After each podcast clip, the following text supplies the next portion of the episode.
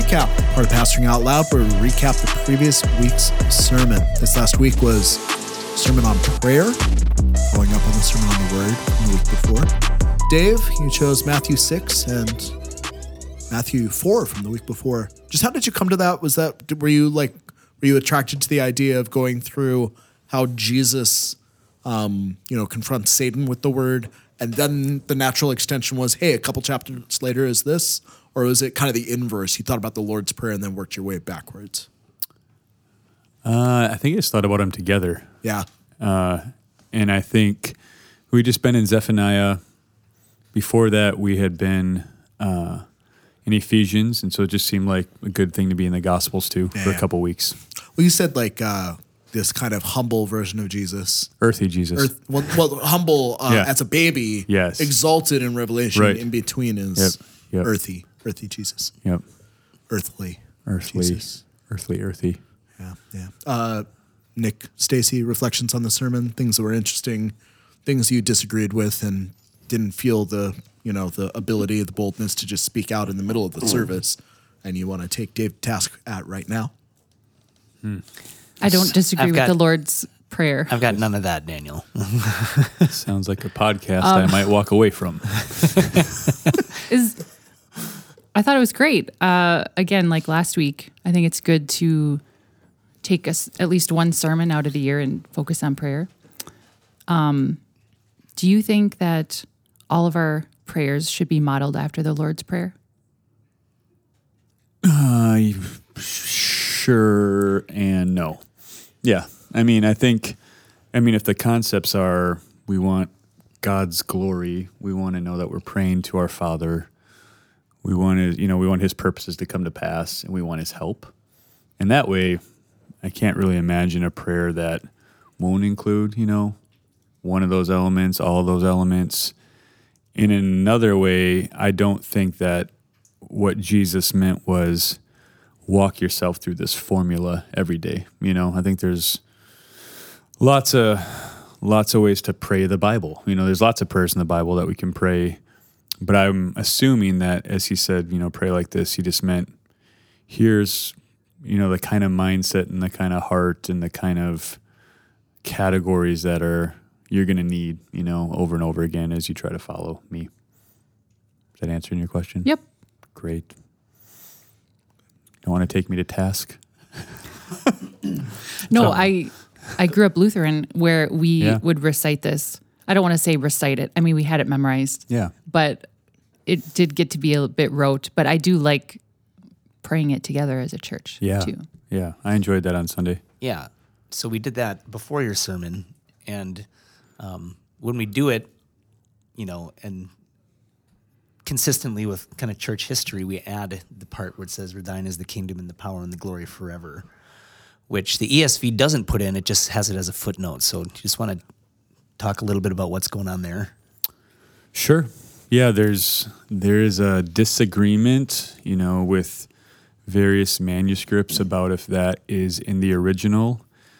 It is attested throughout a lot of church history, meaning that a lot of church history has people reciting that together, which is compelling to me. And I would say the strongest manuscripts do not have it attested. And so the way I thought about it was just that I think as far as like the concept of it, that he has all the power and the glory, it seems like that concept is pretty well covered with "Hallowed be thy name."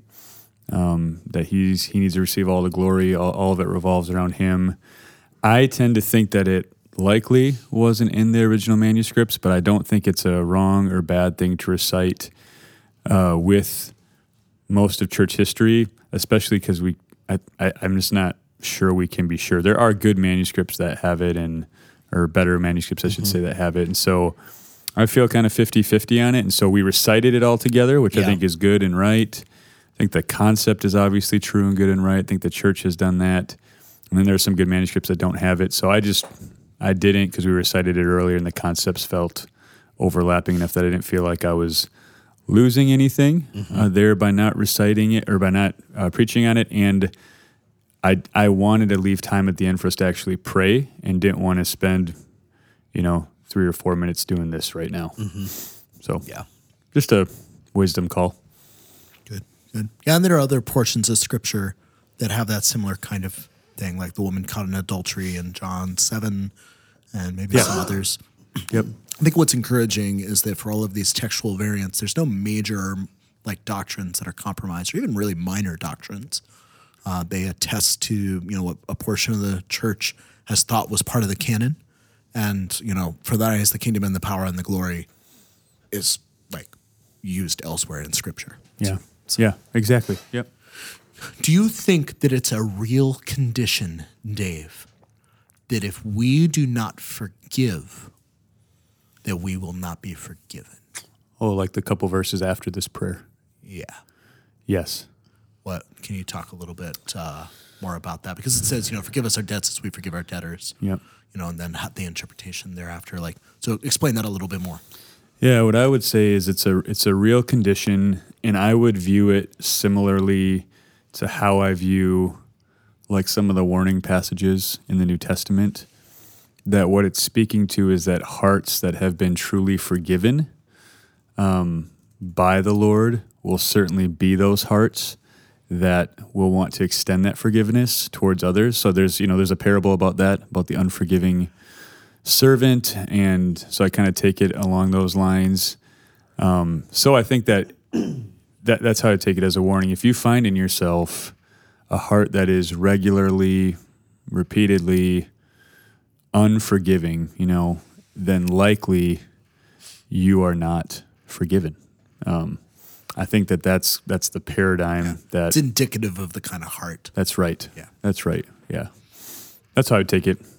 What about you guys? Would you take it the same way? I think similarly. Yeah. I mean, it's tough to tell because a lot of it just has to do with like, a lot of it simply points to the reality that God is very sovereign. He very much understands the beginning from the end in all things, and we are finite.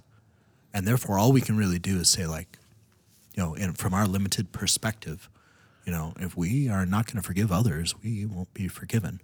But God knows where our hearts are. This goes to like the warning passages in Hebrews 6 or Hebrews 10. Mm-hmm. Like, you know, it's impossible to be redeemed if you do X, Y. But I trust better things of you. Yep. That you have, you know, souls that belong to salvation. Yeah. Like you are saved. You're, you know, we're going to fall back and be destroyed. But we're not of those that fall back and are destroyed in Hebrews 10. We're those who, there's something, a quality that presses on and our souls are saved. So this is the doctrine of the perseverance of the saints, which I think includes how do saints persevere. They persevere in forgiveness. Yeah. When that comes up. Anything else about the text specifically or applications thereof? Anyone here? Anything else that you would want to say, Dave, about the text or applications thereof if you had another 10 minutes? I don't think so. I mean, I think it's pretty simple and profound, and I think that's probably the point, you know, and that we could, I think it's pretty easy for Apollos, you know, to understand what this means and what Jesus is getting after, and, you know, 50 years from now, he'll still be mining the depths of it and seeking to live it out. So it's it feels like one of those passages to me that you just, super simple, and really, really profound, too, at the same time. Yeah. Yeah. Amen. Well, Dave, thanks for preaching. This next week we begin... The Apocalypse of St. John. Looking forward to that. Thanks, guys.